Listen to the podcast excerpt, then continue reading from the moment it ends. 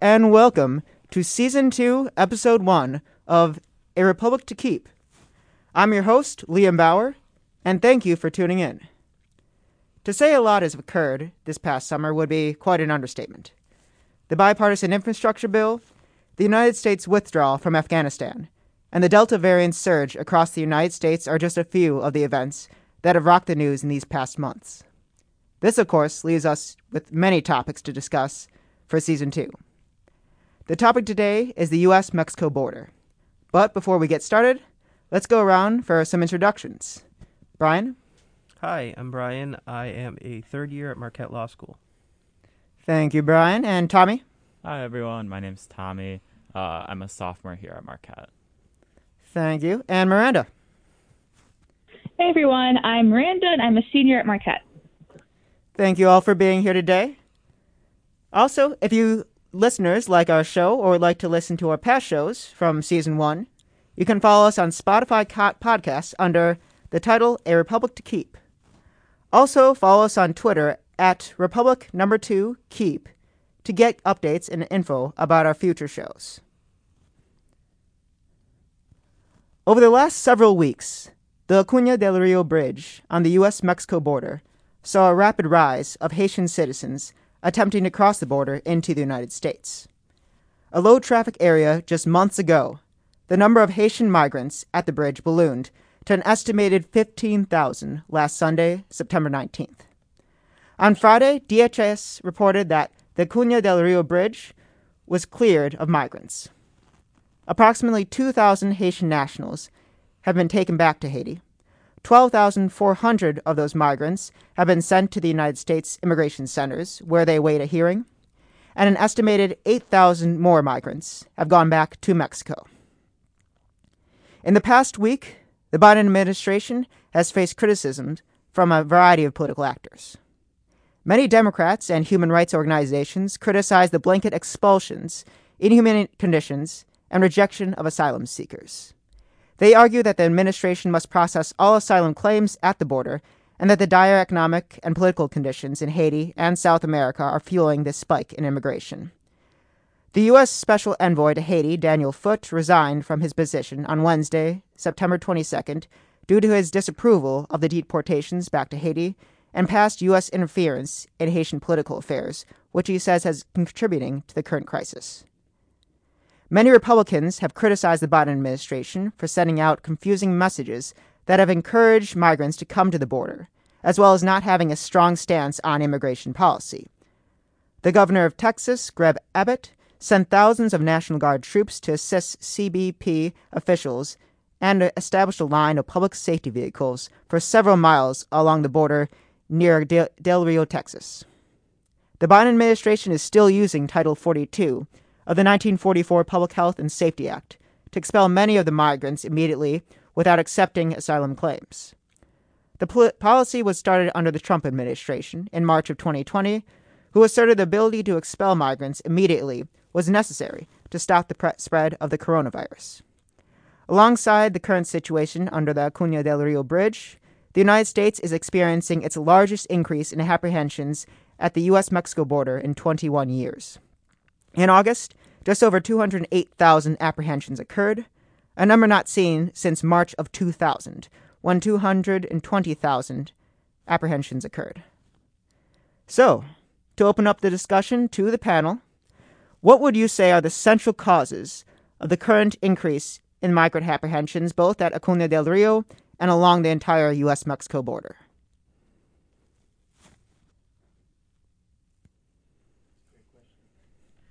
That's a great question. Um,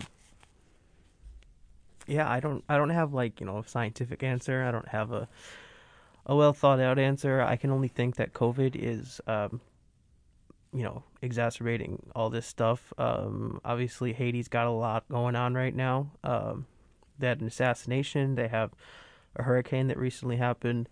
So I can only point to that kind of stuff. Um, I also read something that Mexico. I'm just gonna you know throw this in here that Mexico, um, U.S. Mexico border, has more Mexican nationals than usual, like a, a higher percentage, let's say.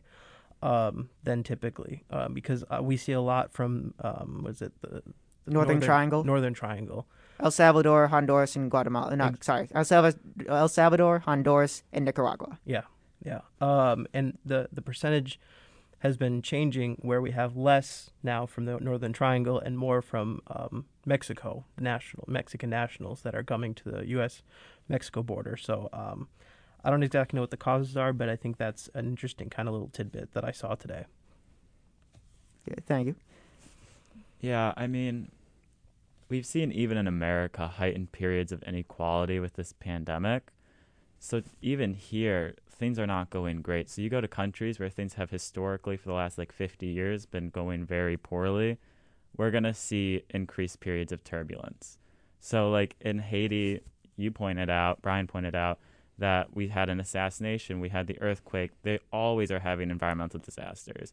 Meanwhile, in the other side of Hispaniola, we also have the Dominican Republic, who has been actively trying to kick out immigrants from their country. So throughout Latin America, throughout the Caribbean, we're seeing periods of migration, even to like Haitians, they're going to Chile and they're not being accepted there. This nativism is throughout the continent and they're pushing these immigrants. They're making them make their way north because Chile's economy isn't as strong as the US. If they're going to face racism, they might as well face it in a stronger economy. And there is, throughout the South American continent, there has been a much larger um, COVID has hit the economies much more, and the economies have had a much harder time, at least unemployment rise, coming back.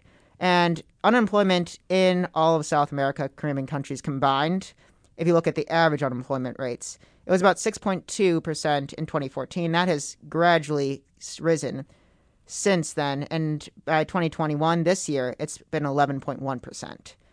So, and that was that's up from last year of 10.3% in 2020. So we're seeing a pretty bad economic situation throughout the entirety of South America. And also, there is some nativism going on, some more strict um, requirements for immigration, like Chile is clamping down on the amount it is accepting through visas, for instance. And there's a debate about that too. So is that really um, nativism sentiment, or is that them trying to protect their own citizens in a labor market that is really having trouble coming back? Hmm. Well, I'm not too certain about Chile specifically, but we know that immigrants often provide some of the best we can see in people. They provide more to the economy and they take less out of it through like social welfare programs. So bringing in less immigrants doesn't seem to be benefiting them. I mean, in America here, we've seen populations of immigrants help cities like Dayton in Ohio and Utica in New York really pro- like boost them since they've been destroyed by white flight and the periods of uh, like the China shock in the 2000s. Like those uh, those periods of time destroyed these cities but these new immigrant communities are helping to bring back the city and bring some life into it. So by not bringing immigrants in, they're doing nothing but keeping viable workers out of their countries. Okay. Yeah, that's a good point. Um, and we see that even right here in Milwaukee, where we have you know a very vibrant community of um, immigrants right here in Milwaukee that contribute to uh, the greater population, you could say, greater community.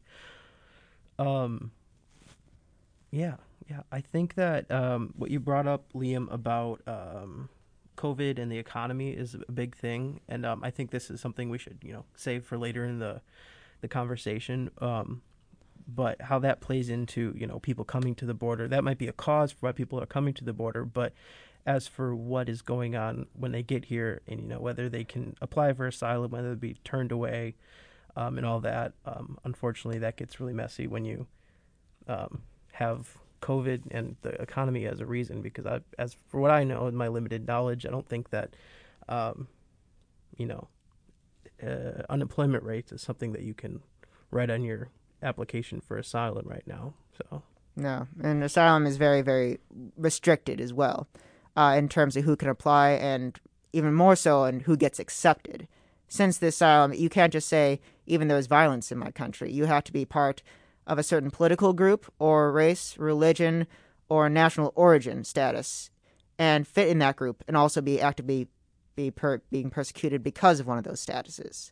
So there's it's a pretty high bar to get that asylum uh, that many seek in the United States.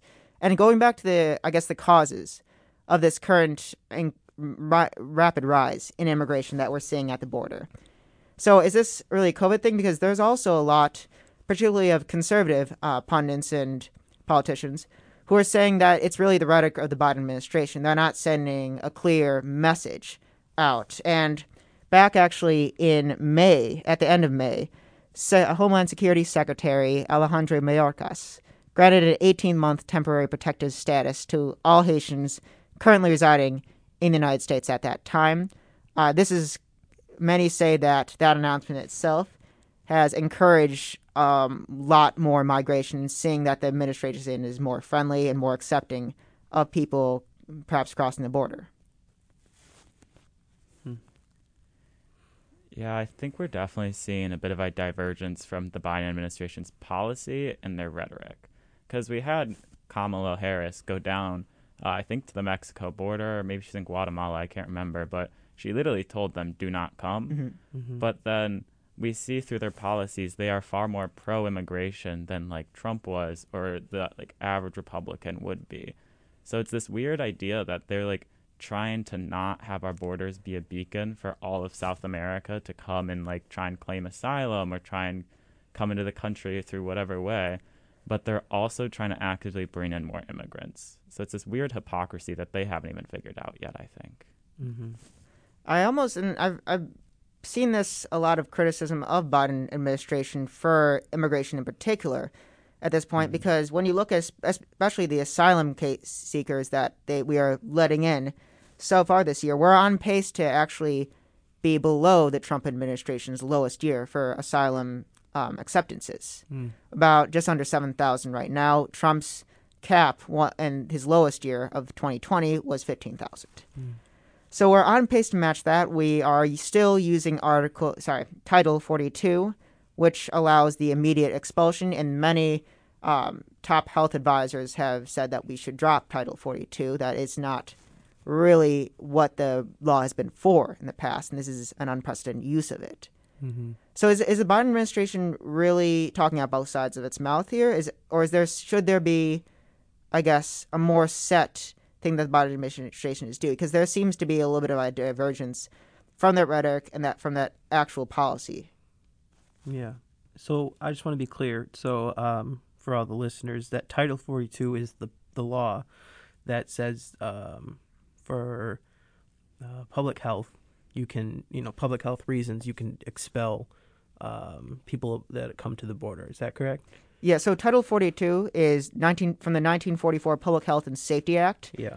And it allows the Surgeon General, in accordance with regulations approved by the president, to prohibit individuals or property from other nations should the nations they are coming from have communicable diseases, in this case COVID, that could endanger the United States and U.S. citizens. Mm-hmm. Um, so the U.S. so under the Trump administration originally, uh, which the law has never been done to do this before, but then again, COVID is an unprecedented circumstance. Mm-hmm. But the Trump administration in March of 2020 used Title 42 to automatically expel migrants that were coming in. First, it was pretty much across the board.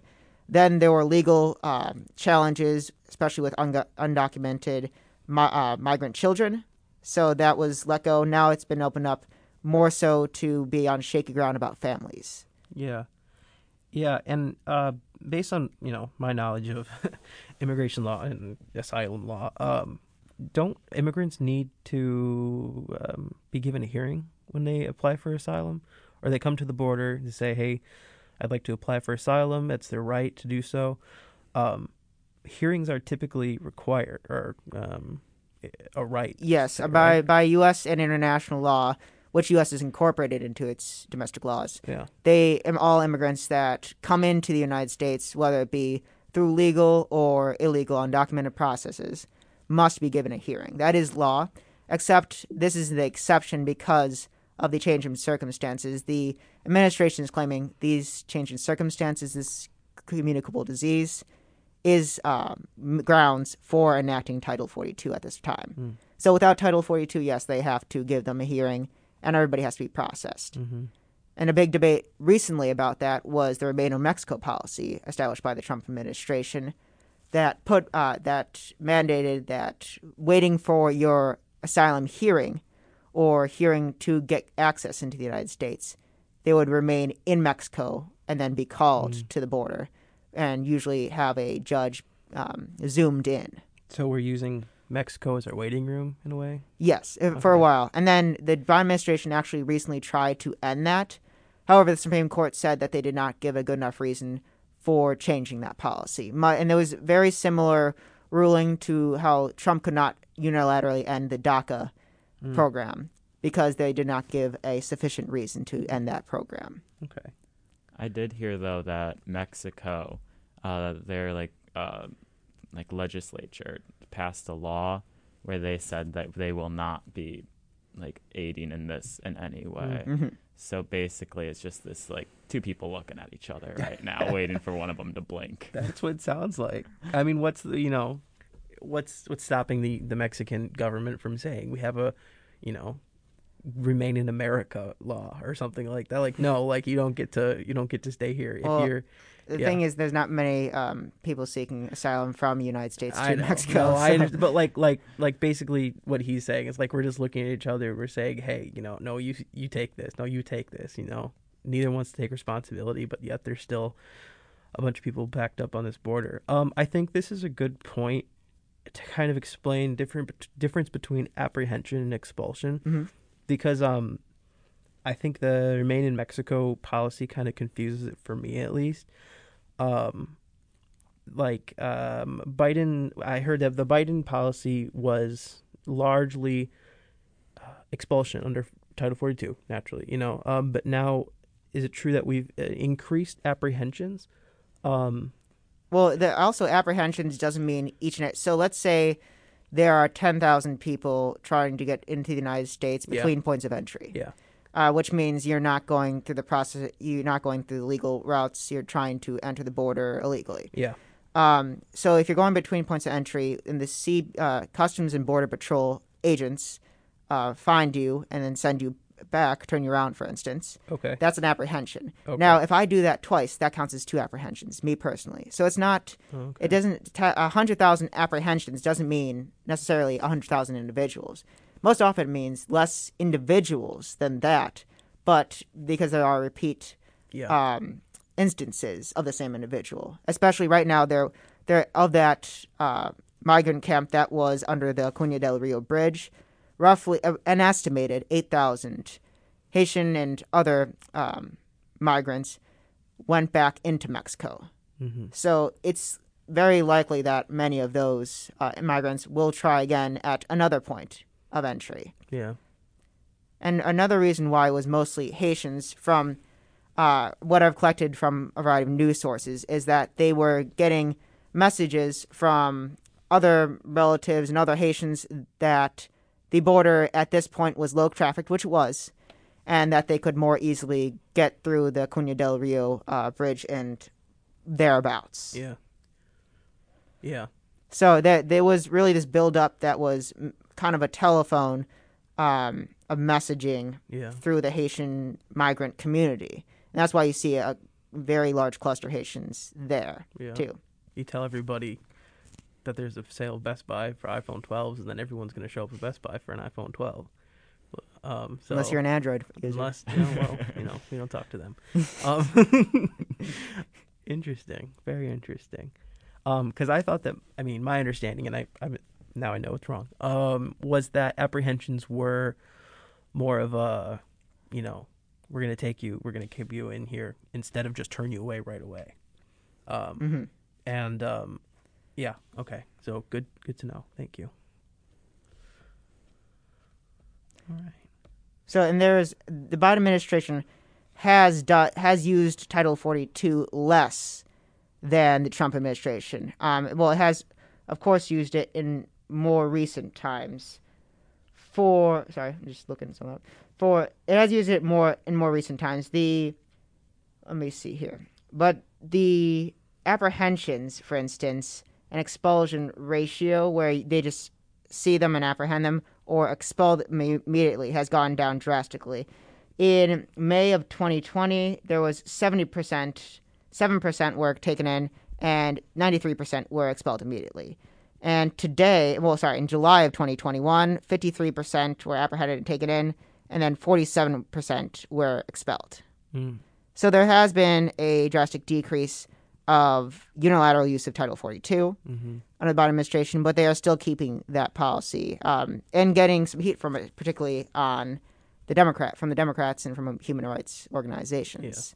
So, I guess to move on to our second question of the show, should the Biden administration continue to use Title 42 of the Public Health Service Act of 1944 to expel migrants? Is there a better way to deal with the increase of migrants given the current public health situation? That's a tough question. We only ask the tough ones here, Brian. yeah. Hmm. Well, I think that just like purely on an immigration level, it's not a very effective policy because as you were just talking about like 2 minutes ago, when a migrant comes and they're sent back, they're just going to try again. Mm-hmm. Like Mhm. whether you're on the right or left, like they're either going to be so bad they're desperate to get in the country or they're either going to be so desperate they're going to try again to get in the country. Mhm. So this level of recidiv- recidivism that we're seeing Mhm. is like so high that like it's gonna stretch our border too thin and there's just other things we can be doing to help identify this and just adding support systems to our border Yeah. Well, that that reason also is there's been now over 2,000. It just it looking at Acuna del Rio, there's been over 2,000 Haitian migrants sent back via plane to Haiti, which of course that's going to be uh, much harder to come back and try to cross the border again. Yeah. mm-hmm. Um, but of course, that policy has made Daniel Foote, the U.S. envoy, resign, and been pretty unpopular, especially among the Democrat Party, uh, given the current situation in Haiti. So, would would it be best, for instance, to end this policy right now and then try to, I guess, get asy- get the claims of asylum all processed? Do we have the capacity for that, or is there another way? Um, Miranda, what do you what do you believe about Title Forty Two? Um, honestly, I mean, this is a really hard question. Like the point that Tommy made about like people just coming back, like I totally agree. It's, I mean, it's, definitely not the best way to handle it, but I, I don't know what else you do. I mean, and I don't, I feel like maybe it's getting better now that we're kind of sort of more or less at the tail end of the pandemic that maybe our resources aren't spread as thin and maybe we don't have to use as much and we're able to process all these migrants coming through but until that point and i don't know if we're at that point i'm not i'm not sure what else you do i mean Yeah. You can't just let her, you can't just let everybody in and expect that it's that that's not going to cause other problems too so Yeah. So, how, is there is there a better way then during than Title Forty Two? Because given the current public health crisis, and are we going to be able to use that other way? Well, if it's a if it's a public health, um, you know, if that's the thing that's holding us back from getting rid of Title 42 is what I'm understanding, then like how can you address the public health situation? Um, is it you know is it a good investment to try and see if we can do some sort of health screening? Is that being done? You would know more about that, Liam. Yeah, they- that is being done with the migrants coming in. Okay. They're try- well, they're trying to do all they can usually. Okay. So, Yeah. Okay. So like and there are there's very limited exceptions to Title Forty Two. They're few few and far between. For instance, if I have a heart attack, they can't expel me using Title Forty Two. Then they have to treat me first. It's like going to the ER in the United States. No matter who you are, what money you have, they have to treat you there. okay. Um, and also because of international conventions, if someone has very clearly if someone has been tortured or is subject to torture, then they also cannot use Title 42 for that person. But these are, of course, those are very few instances. So Yeah. Title 42 can be used in almost all. So, well, that actually leads me to another question: Is how are they using Title 42? Is it is it like you know I see all this group of people and I'm just going to say, hey, Title 42, all of you leave, or is it more of like do they do the screening and say, hey, you have symptoms and I'm going to use Title 42 to get rid of you, or What's the you know on the I'm not. Sp- I'm not sure on the specifics on how Yeah. they are processing. I know. I. It does seem that the Biden administration is doing it less than the Trump administration, and if I were to guess, it would seem like the Trump administration was doing it um, more without processing. But it doesn't seem like a lot of the families from the interviews uh, of the Haitians who are back in Haiti. It does not seem like they had a very uh, clear process to getting some kind of asylum claim. It seems like they were pretty fastly expelled. Mm-hmm. And when you have that, in less than a week, they were sent back to Haiti. yeah, So it's it's pretty clear that there was not a huge, thorough um, process for yeah, them. screening. Yeah, Yeah, screening for them. and I mean, what I've read on this topic is pretty much like the pushback for Title 42 is that you know these migrants are not given hearings.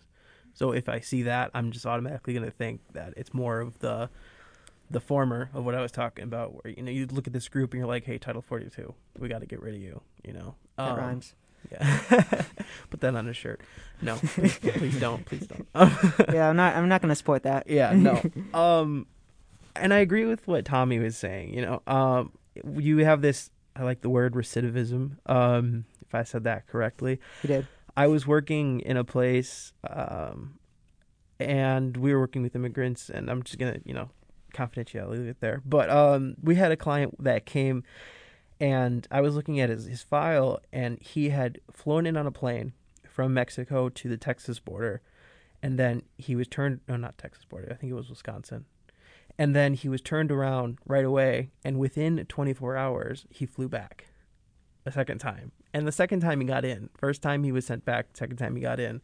So I mean, if you have people doing stuff like that, I mean, the desperation is real there. You know, they want to be here. They need to be here. At least whether you believe in that or not, you know, whether you have the, the view of, hey, we got to fix the country or we got to, you know, they, they don't have valid reasons or whatever you want. There are people on all sorts of angles on this. Um, he did that, you know, he did that. So what are you going to do in response to people who are doing that kind of stuff? And I, I like what Tommy said. It's like we should focus on other things that we have to do in domestic politics, in international politics, in all this stuff. But like, this is a pretty real issue. You know, we have hundreds of thousands of people that are being apprehended at the border. Um, and I don't know. I have no idea what to do. That's why I'm not the president of the United States. I guess that's a good thing.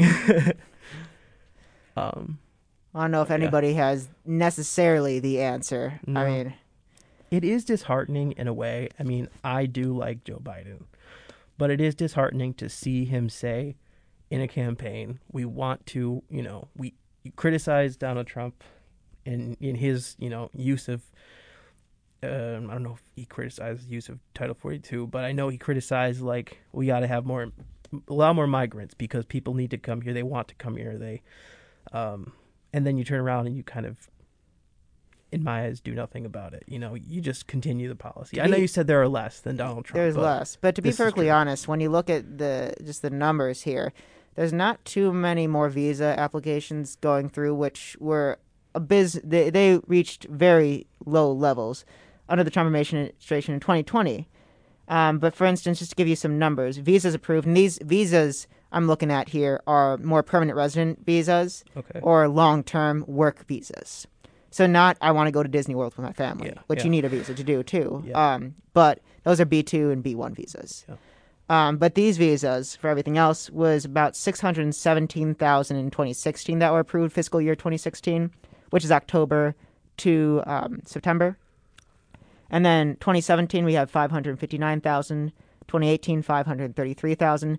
Uh, 2019, uh, 2019 644 62,000 and then 2020 you hit 240,000 so you, you cut the number in 2019 almost in half in 2020 for those visa applications I being mean- allowed through and in, but in 2021 so far there's been about 205,000 visas approved this year So the number's unchanged. I forgot what the 200.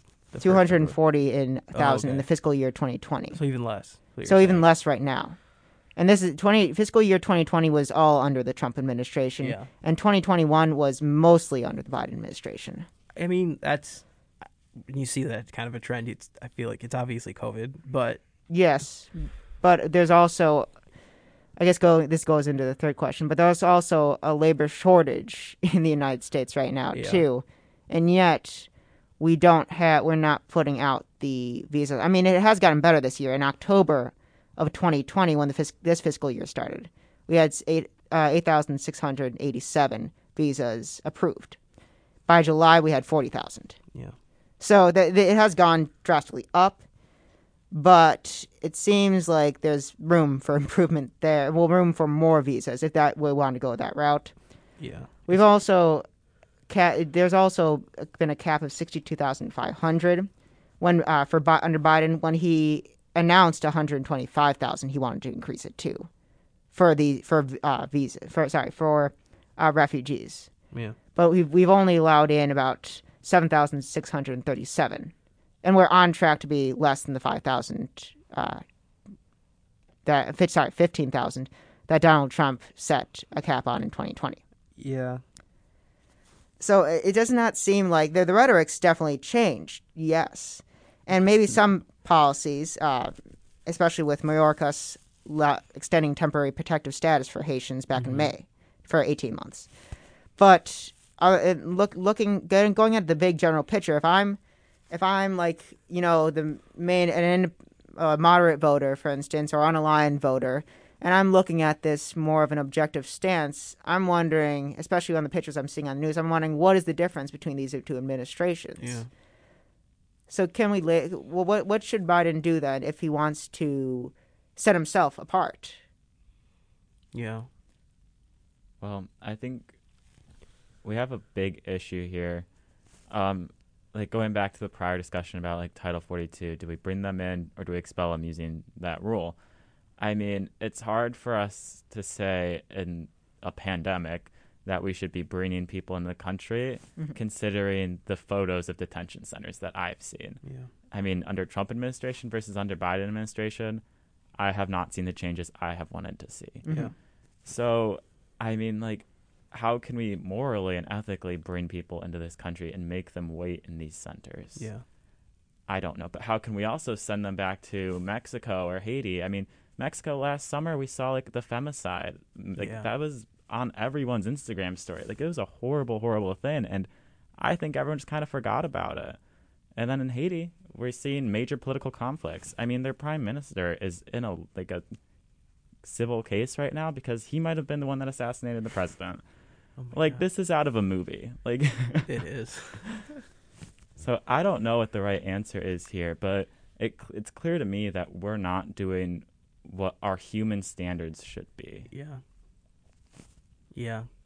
And I think it is easy for us in like Wisconsin or us on the inside of the United States to just kind of forget about it. You know, Mhm. like you said, like everyone puts it on their Instagram story. And I'm a Mhm. huge advocate for that kind of stuff. I think that I used to think it was annoying when people put stuff on their Twitter and Instagram, but I, I think nowadays it gets people talking, you know?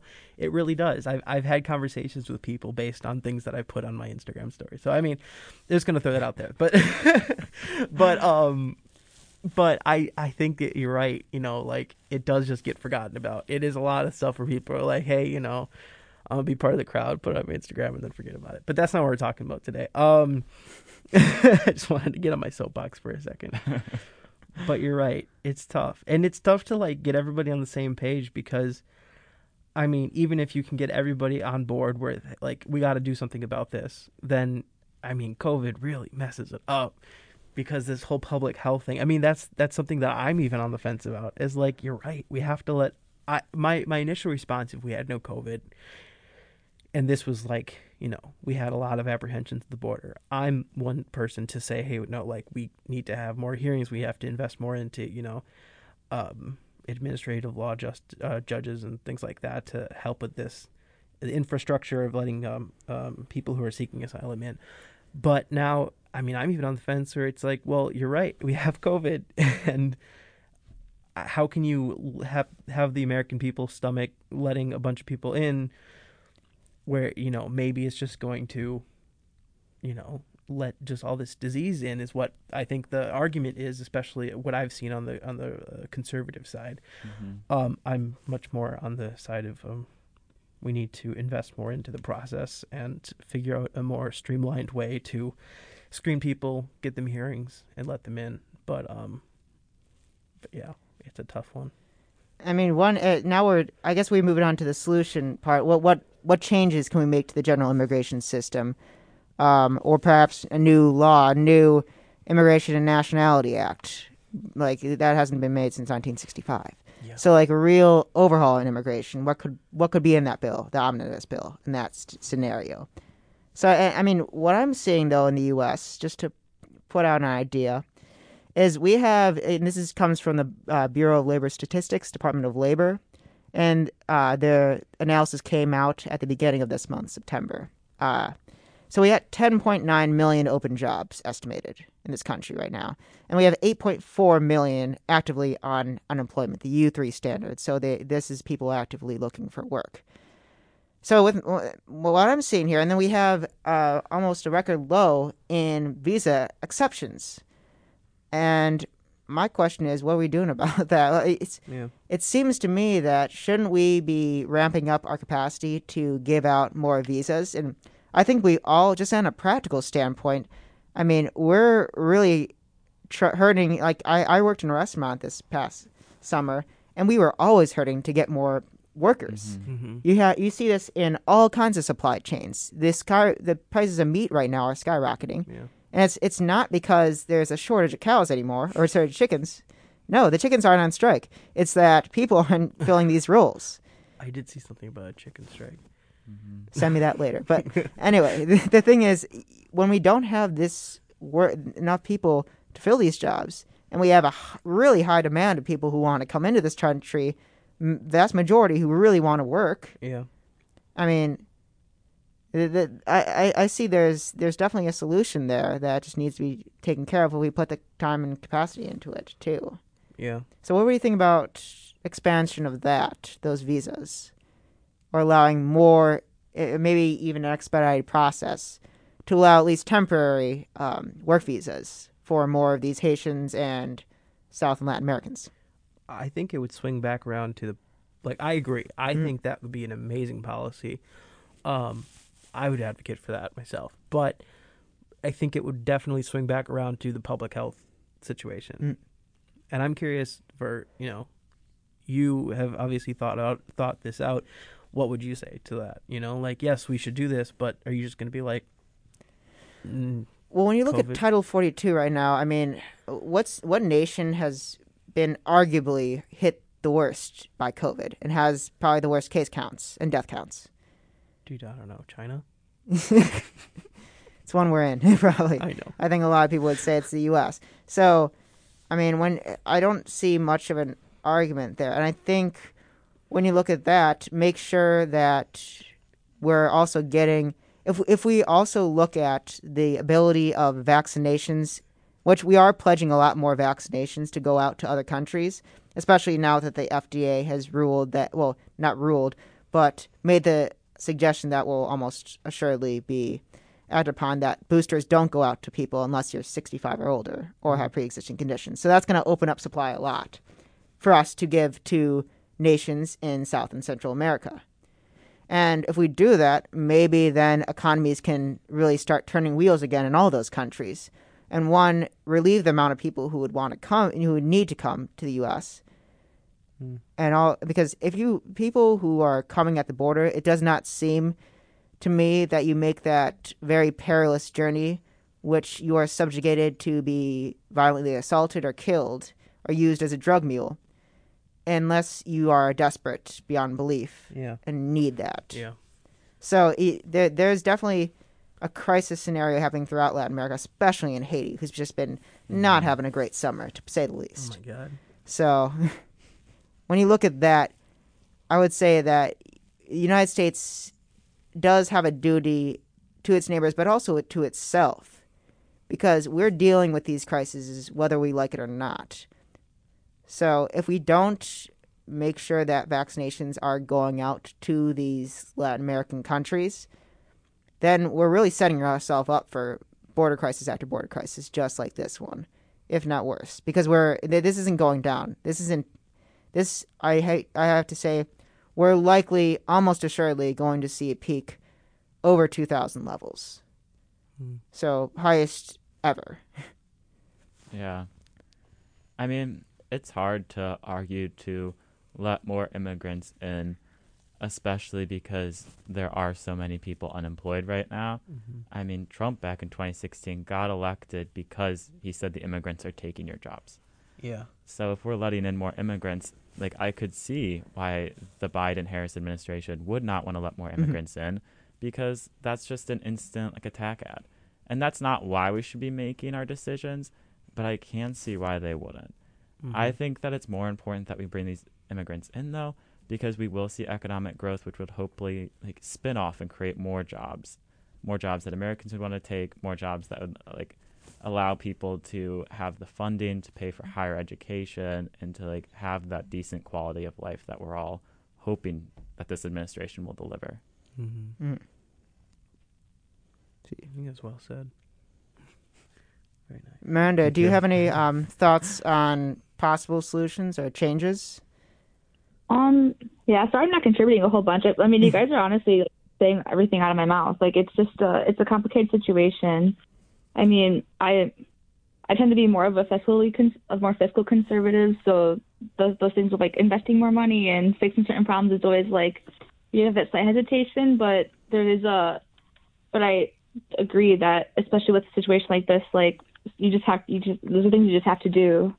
And I mean, I, I mean, I want more legal immigration. I want it to be easier for people to come here legally, for all the reasons that you guys have been saying for, that immigrants are good for our country because they are. It's just, I don't know, just how do you?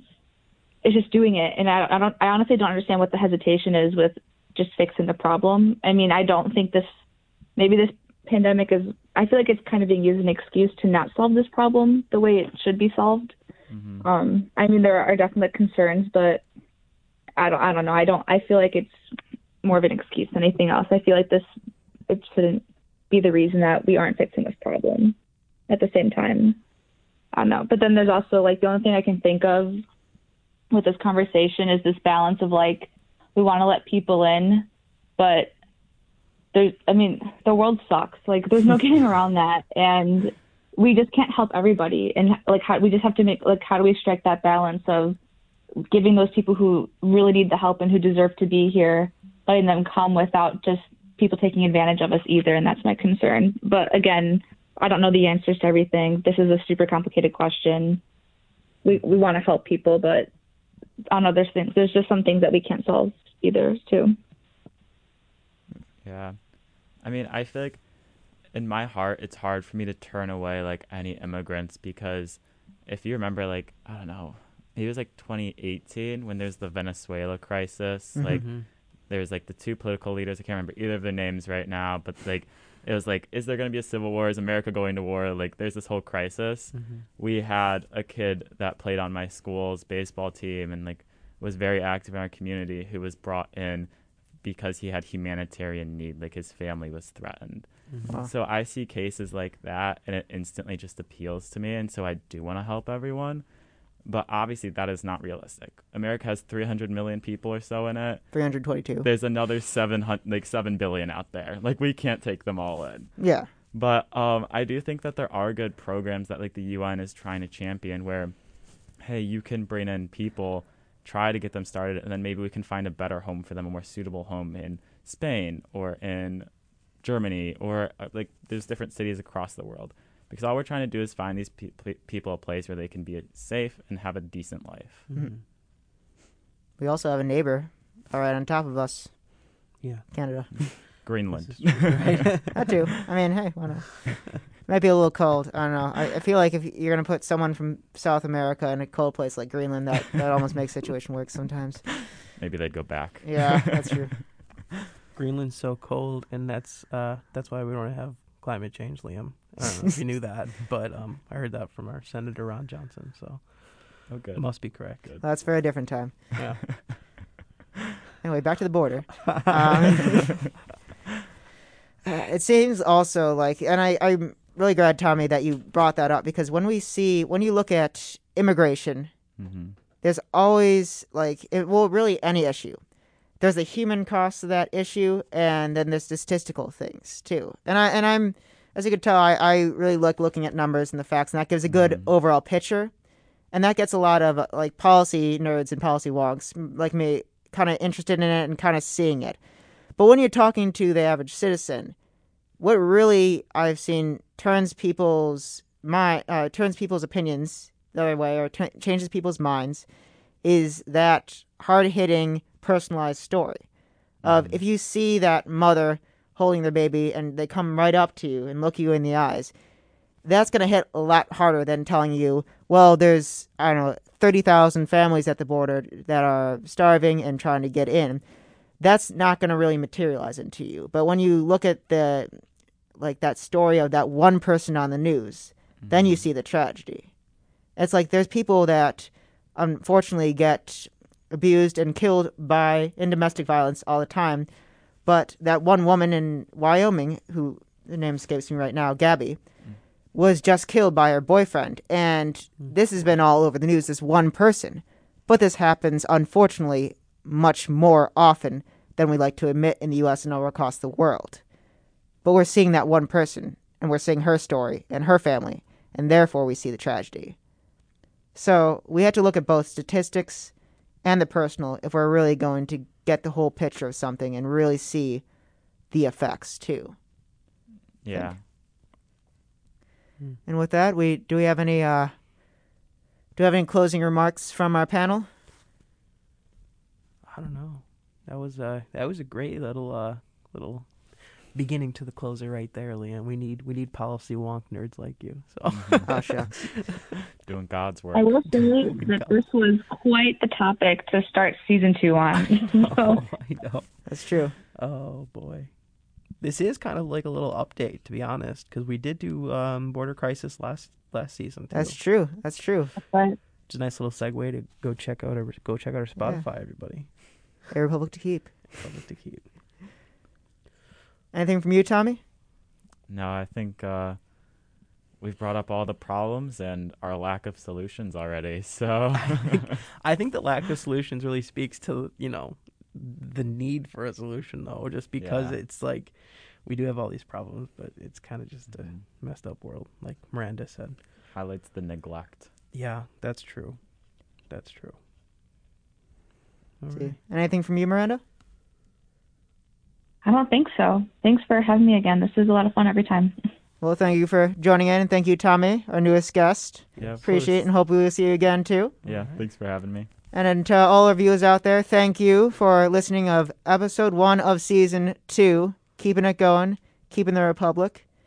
And we will be on again next Sunday at 5:15 p.m. So please stay tuned. And then, uh, Brian, la- do you have any more to say? You said. Um, no. Um, I do think that this is, you know, a great way for us to discuss, uh, you know, big topics, current issues. Um, I learn a lot every time that we